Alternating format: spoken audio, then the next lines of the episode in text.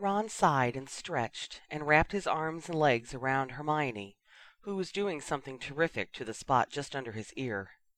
He muttered something fairly indecent to her, and she laughed and pressed against him. He could feel the whole shape of her through her clothes, but it wasn't enough. The clothes were unacceptable. He trailed his hands down her sides and over her hips. Hey, get up! Ron groaned and swatted at the hand that was shaking his shoulder. Off, he mumbled to the unwelcome intruder, trying to get back to Hermione, but she was quickly slipping away. The intruder shook him again. Come on, last week you said you wanted to go to London early for this. You told me to wake you up on my way out. The voice paused, and then its owner gave Ron's arm a swift thump. Ow, damn! Get up! I've got to go, and I want to be sure you're awake. Ron gave up on finding Hermione again. She had disappeared into a lost dream. He opened his eyes and glared blearily up at Harry, then glanced at his clock. It's five bollocking thirty, he moaned, unable to believe there was such an hour. Go away. Go back to bed. Can't. I have to go to Azkaban now and put in a half shift so that I can get out early and give you moral support at the trial. Trial. Ron sat bolt upright. It's today, he muttered. Between his night shifts at the pub, his daily work with Sirius, and the incredibly distracting letter that had come from Cortona yesterday afternoon, Ron had rather lost track of time. He swung his legs out of bed and waited for some pre-trial nerves to hit, or perhaps it was just too early for nerves. All he could think about was what Hermione must look like, all tan and that white thing she described. He wondered if he was allowed to show up at the thinker's house and find out. He had to reply to Hermione's letter and ask. He really had to write back. See at the ministry. Harry's voice interrupted his thoughts. Oh, right. Hey, thanks for coming. Harry snorted softly. Like I wouldn't, he said, and disapparated. Ron had half a mind to go right back to sleep and try to find that dream again. But even though he didn't have to be in Diagon Alley until the afternoon, he knew there was a good chance he'd sleep right through this trial if he went back to bed. He glanced around his new room and considered that he could spend a few hours making it look respectable. There was a mess of books at one end and a mess of clothes at the other, and a few simple spells would organize all of it. There were also about a thousand Chudley Cannon posters to hang. Not that it would be much fun to stare at those this season. Frowning, Ron decided to ignore the disarray of the notch for the time being. It was his. He was paying for half of it, and he'd make an enormous mess if he felt like it. Cheered by the thought of never having to clean anything again for the rest of his life, Ron got dressed and made himself breakfast, rehearsing in his head the many questions and answers that he and Sirius had planned for his defense. Sirius had also played devil's advocate during their preparation by antagonizing Ron with pointed personal remarks, as Malfoy's representative probably would. Oddly, Ron had rather enjoyed all the practicing, and he was going to miss hanging out with Sirius during the day. There was something satisfying about helping with the really big trials, even when Sirius asked him to do really mundane searches of huge piles of parchment. At 8:30, when he was dressed and nearly ready to leave, Ginny showed up with rings under her eyes and hugged him. "It's going to be fine," she said fiercely. "I'll be up there. I think the twins are coming, too." Ron hugged her back and tugged her ponytail. "Thanks," he said, noting how pale she was. She'd been looking tired a lot lately. You look like somebody hexed you right in the face. Oh, thanks. I need more sleep, that's all. Harry been keeping you awake? Ron taunted. Lately, Harry had made very little effort to hide his regard for Ginny, and he'd spent more of his evenings at Lupin Lodge than at the Notch.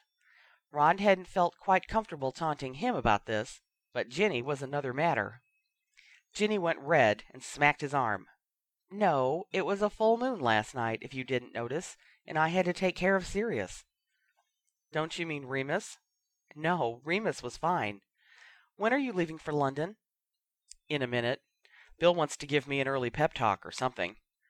Oh, I wish I could go. Too bad you have school, Ron grinned. Though I can't imagine Remus is up to teaching today. He's not, but I promised to study independently. Ginny groaned. I'll see you up there, she said, and when she had left the notch, Ron disapparated, still feeling perfectly at ease. It wasn't until Diagon Alley appeared around him in a rush, full of loud noises and colorfully dressed wizards and witches, that he felt the first onrush of fear. Ron peered in the direction of the ministry, his heart pounding a little harder than usual. The trial would really happen today, and Malfoy was really out to get him. Ron dropped down to sit on the Gringotts steps and dangled his arms over his knees, waiting for Bill and trying not to panic. Got a knut? Ron's head swiveled toward the voice, which sounded very odd. It was young and clear as a bell, yet twisted somehow, hardened. But he didn't see anyone. Who said that? he asked, and peered left toward the disembodied voice. Behind a massive white column on the side of the steps, Ron could barely see a small figure with sandy hair. It half emerged to glare at him. Ron gaped. The voice belonged to a boy, but the boy was dirty and disheveled, and the gleam in his eyes was unnatural for a child of his age. He gripped the side of the column with one grimy hand and jerked his head at Ron. Spare knut, I said. I. Ron reached for his money bag, but something stopped him from offering change. He felt a compulsion to do something else. Where are your parents? he asked, looking around. Dead. Ron felt pity pierce him like an arrow. Voldemort? he asked softly. The boy tossed his head and his blue eyes flashed. I wasn't there, was I? I wouldn't know. I was at school, and then people tried to stick me in that dirty children's home, so I ran for it. Damned if I let those bastards get me. Hey there, Ron heard himself saying gently, getting to his feet. Watch the swearing. He smiled inwardly. Hermione would faint if she could hear him say that. The boy, however, did not smile. He was backing away from Ron. Don't you tell me what to do. And sit down. Don't come near me. How can I give you the knut if I stay over here? Ron asked casually, holding one out between his thumb and forefinger. The boy stopped, obviously thinking hard about this. You're going to give it to me? On my honor. If Ron paused. If you sit here a minute first and answer some questions. He held the boy's gaze, not knowing why he just didn't give the kid some money. He only knew, looking at the orphan before him, that his own troubles suddenly seemed far away. As a child, he'd always felt conspicuously poor, but to live on the street, to be covered with filth, to have to ask strangers for money enough to eat, it was unthinkable. The boy was considering him, calculating. On your honor? Ron crossed his heart. The boy smirked. Like that means anything any more, he muttered. It does with me, Ron said seriously. He waited, watching the boy's expression change from bitterness to disbelief to defensive curiosity. He took one, and then two steps closer. How many questions do I have to answer? Well, let's say three. Here's one. How old are you? Twelve. Ron's heart ached. This boy should be starting his second year in school, yet here he was. Ron remembered the summer after he had turned twelve. He had returned to the burrow and complained about how hot it was and how boring.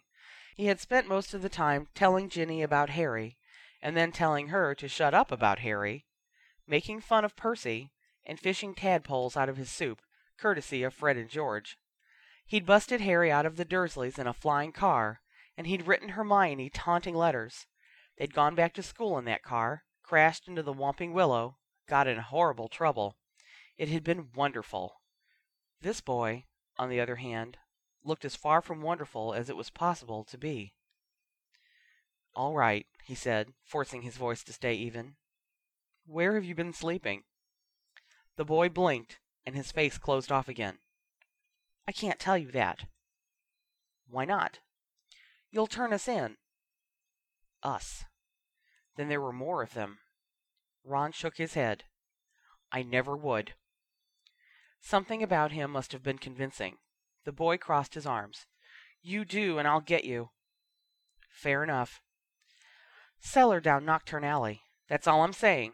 And you've only got one more question. The boy leapt down three steps at once, swaggered insolently up to Ron, and held his hand out, palm up. Ask it, he said. Ron was reminded fiercely of two people. The first was Draco Malfoy.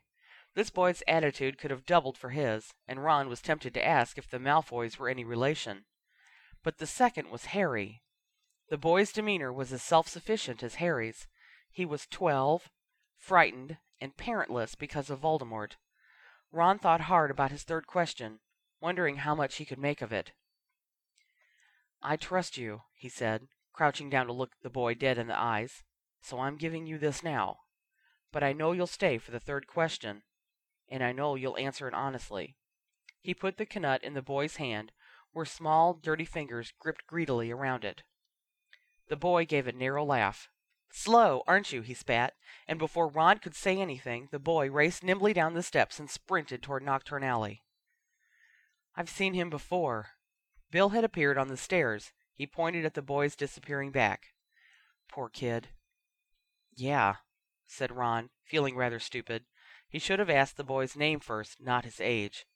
And he shouldn't have trusted him when he looked that desperate. Damn. I know, but he won't be helped. He's run away from St. Mungo's. There are a bunch of them that won't stay in the home.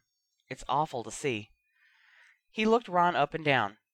Did you bring a change of clothes for your trial? he asked bluntly.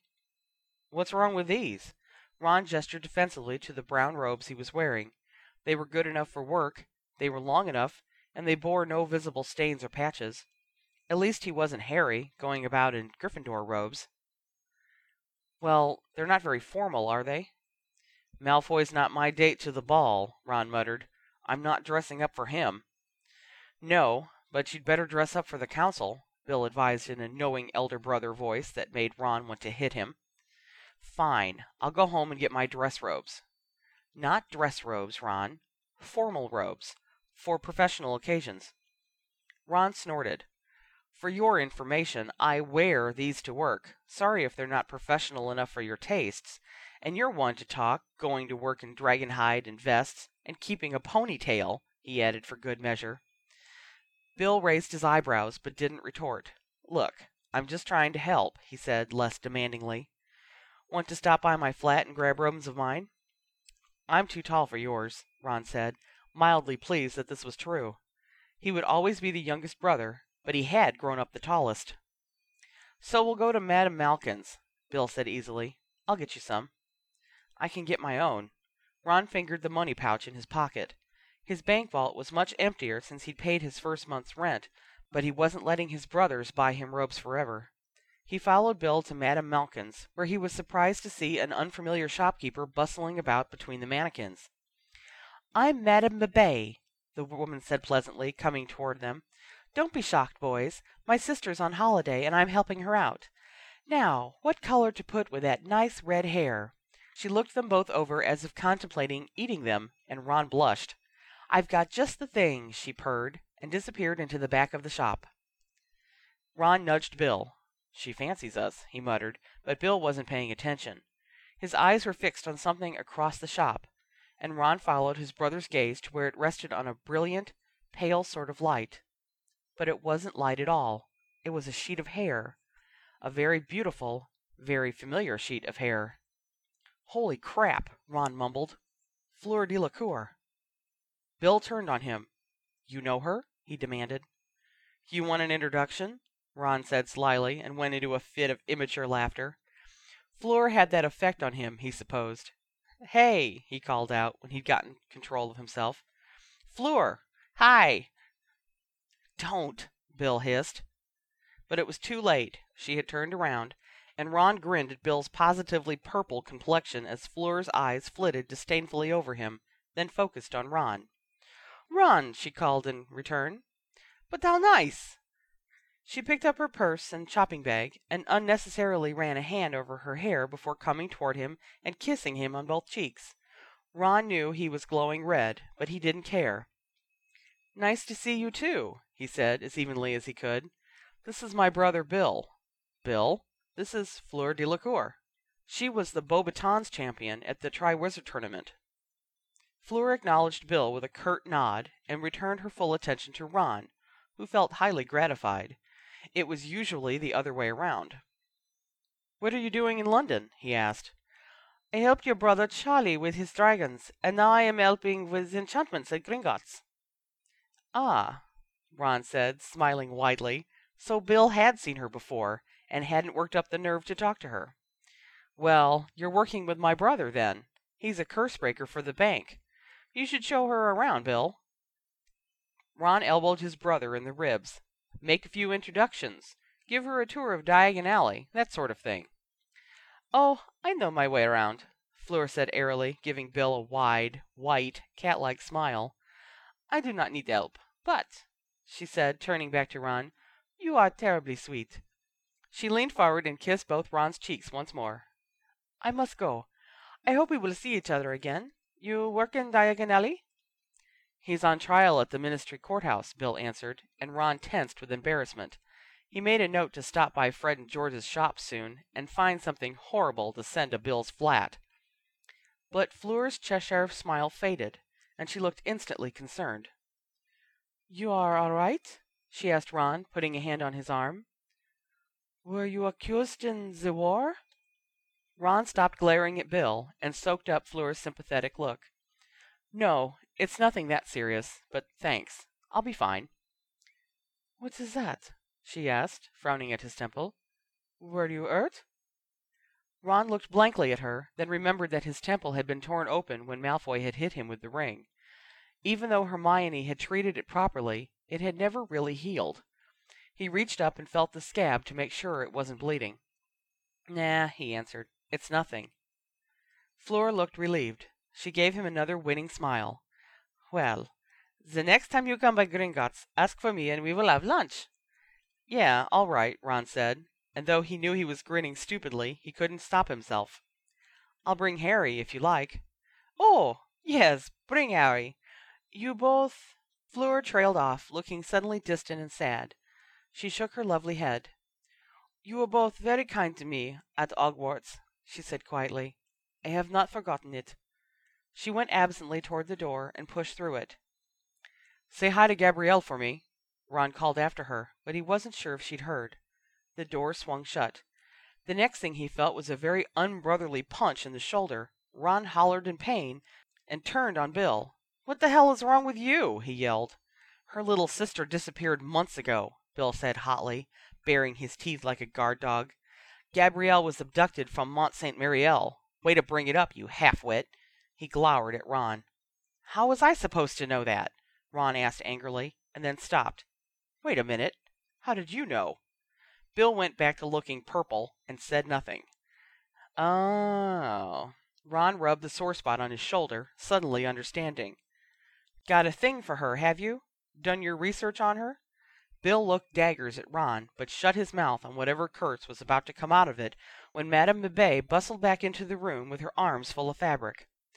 Did I hear fighting? she asked, giving a low, silky laugh. Now, boys, play nice. Here's what I think you ought to be wearing. Stunning pattern. Just the thing. Very animal, you know. Very primal. She held a huge swatch of cloth up to Ron, toga style. The cloth was orange and blue and brown, decorated with black African style patterns, and the whole thing shimmered with gold flecks. Oh, now that is nice, she mused. Gold brings out that hair of yours very nicely. Ron stepped away from the toga and shook his head. I just need a set of professional robes, he said quickly. Blue or black, or really dark green. Something solid. Give him maroon, came a voice from the door. It was Harry, dressed in full dragon riding attire, and looking much older for it. Hey, Ron. I just saw Fleur, and she told me you were here. What did I miss? Harry looked very tired, and he was rubbing his temples, but he managed to smirk. Did you ask her out again, or anything? You asked her out? Bill said, looking at Ron in disbelief. Sure, Ron said, trying to sound like he once made a practice of dating Veela. Before Hermione and me, of course. Harry sniggered, but didn't elaborate, and Ron shot him a thankful look. Maroon? Madame Mabeuf looked crestfallen. Well, I suppose I could find something plain. Not maroon, Ron corrected in a panic. Anything else. The shopkeeper's sister disappeared into the back again with a sigh. She returned with something she called military blue and held it up to Ron. Well, you do make the dull colors look nice, she finally said, making him blush again. Anything for your brother while I'm at it? Or your friend? She pointed to Harry. "That's a dashing ensemble, dear," she said appreciatively. "Very daring. Something else like that, perhaps?" "Uh, plain black robes," Harry answered. "Two sets." Madame Mabeuf was finished with the tailoring in a very short time, and Ron changed into his new robes in the dressing area. He checked himself from every angle and puffed up proudly. Bill might have been right about the professional thing. He looked damn good. And it might have been his imagination, but when he, Harry, and Bill stepped back into Diagon Alley, he thought a couple of girls turned to look at him. He wondered what Hermione would think of him, dressed up like this. She'd always glowed whenever he'd worn dress robes for anything, and these were even better somehow. More adult. Ron set his shoulders and drew himself up to his full height. At the bottom of the Gringotts steps, however, he checked his watch and slumped nervously. Noon. Trial in an hour. His insides fluttered unpleasantly. "What are you doing all the way over here?" someone cried from halfway down the street. Ron shielded his eyes from the sudden glare of the sunlight and saw Ginny hurrying toward them. "I thought you'd be down by the ministry by now. I was worried." Bill grabbed Ginny and hugged her, lifting her feet off the ground. "Hi, Jinner Pinner," he said fondly. Ginny shared a private look of disgust with Ron. He raised his eyebrows in sympathy. "Did you get those potion ingredients all right?" "Yes, it, all worked out. Thanks for the help." When Bill let her go, she stepped close to Harry, who put his arm around her and rested his hand on her waist. Ron stared. That was new. He'd seen them touch now and again at home, but never in public. Not that it bothered him so much. Ginny fingered the thick goggles that hung around Harry's neck and tugged at the cords that hung out of his vest, all the while asking him questions about his day. Harry answered easily, handing her a pair of omnioculars so she could play back a few moments of dragon riding for herself if she wanted to. He looked amazingly level headed for having spent so many days around Dementors, and if Ginny was the person keeping his spirits up, then Ron supposed it was all right. She looked more worn out than Harry did, really. Bill didn't seem to notice that his little sister's love life was developing right in front of his face. He kept looking up the stairs toward the bank as if expecting to see someone. Ron wondered if he was trying to catch another glimpse of Fleur, and realized that he hadn't really heard what Bill had said earlier. Fleur's sister, Mont Saint Muriel. It was awful. Fleur had been mad about her sister. Ron's thoughts turned automatically to Percy, and he sighed quietly to himself. Aw, don't cry, Ickle Ronnykins. We're here. And we've got ammunition. Fred and George grinned around at their startled faces. Both their pairs of eyebrows shot up at the sight of Harry's proximity to Ginny. Ammunition? Ron demanded, hoping to distract them from saying something that would embarrass them all. The twins turned back to him. That's right, Fred cackled. Our latest and greatest brainchild, finished George, fingering his goatee with the air of a mad scientist. Don't you dare try anything in the courtroom, Ron began, but Harry looked delighted. What is it? A glumbumble, George replied, pulling a small glass jar out of the pocket of his robes and holding it up. Inside it buzzed a flying insect, furry bodied and gray. Ron rolled his eyes impatiently. You hardly invented that, he said. There was a nest of the things inside one of the hollow trees, near the burrow. Ugh, I used to get stung by those, Ginny said. They make you feel sad for days. Ah, yes, Fred said. They induce melancholy. Makes a person slow-witted, depressed, and distracted. Well, get it out of here, Bill said, suddenly coming back to the conversation. We all need our wits this afternoon. I've also brought a few of these, Fred said cheerfully, pulling a small, clear bag of nettles out of his pocket. They eat them. So we banish a few nettles into old Malfoy's helmet hair, release the glumbumble, and watch him get stung and fail miserably on the stand, George finished triumphantly. Fred put a hand on his heart. It's a disgrace how these creatures manage to get into highly classified ministry areas. We'll have to have a word with Dad about security. You can't do that, Bill protested. It's interfering with the testimony of a witness, Ron added, but he had to admit it was a pretty good idea. I'll banish the nettles, said Harry, taking them from Fred. Don't worry, Fred said, smiling at Bill's look of disapproval. We'll only do this as a last resort. You're jeopardizing Dad's position. Oh, let Mum give us the speech, Bill. Honestly, she misses it so. We've got to go meet Mum, actually, Ginny said, checking her watch. She wants us all near her in the courtroom. The Weasley children gave a collective groan. I think Penny might be bringing Leo, too, Ginny added, and everyone perked up at that and started walking toward the courthouse. Ron wished he could hold the baby on the stand. Maybe he'd get sympathy points. It was bizarre to think that they were all walking to a trial in which he was the accused. He couldn't get used to the idea that there might be consequences for an action that had never been his fault. How helpless Sirius must have felt when they convicted him. Ron shuddered. You all right? Ginny asked quietly, edging close to him. She kept one arm tucked into Harry's and gave Ron her other one. He took it. Fine, he said stiffly, looking around absently, expecting something to appear. He wasn't sure what he was looking for. You must miss Hermione, Ginny said, and leaned her head on his shoulder. I'm sure she's thinking of you. He'd been looking for Hermione. Ron glanced at Fortescue's as they passed it, and at Ollivander's. He remembered when she'd come with him to get another wand. Everything here was loaded with memories of her especially Flourish and Blotts, where the windows were now decorated for autumn, piled high with spell books and fiction. Hermione loved that place. Maybe, after the trial, he'd stop in and get her a book to send back with his letter. She hadn't taken any books with her to Cortona. She must be starving for a good read by now. No matter what he sent, she'd probably read it out of desperation. Ron cheered himself up, thinking about the different Quidditch periodicals he could send her. She'd finally know what he was talking about half the time. They reached the bottom of the courthouse steps. Everyone cleared a sort of half circle around Ron and looked at him with grave, supportive faces. Charlie would be here if he could, Bill said, but he's got to ride Draco's shift. He says you'll be brilliant, all right? Ron nodded. Good luck, Fred said soberly. Clobber him, added George. I love you, Ginny said, sounding a little choked up. She hugged him, and Ron reddened. It wasn't often that the Weasley siblings got serious like that. He hasn't got a chance. Malfoy won't win, Harry said flatly, reaching out and clapping Ron's shoulder when Ginny let go. And if he does, I've brought the invisibility cloak. He patted his satchel. I'll smuggle you out. Ron tried to smile. Everyone was being really great. But there was only so much they could do to help. This was his problem and he had a sudden idea of what Harry must have felt like all through school.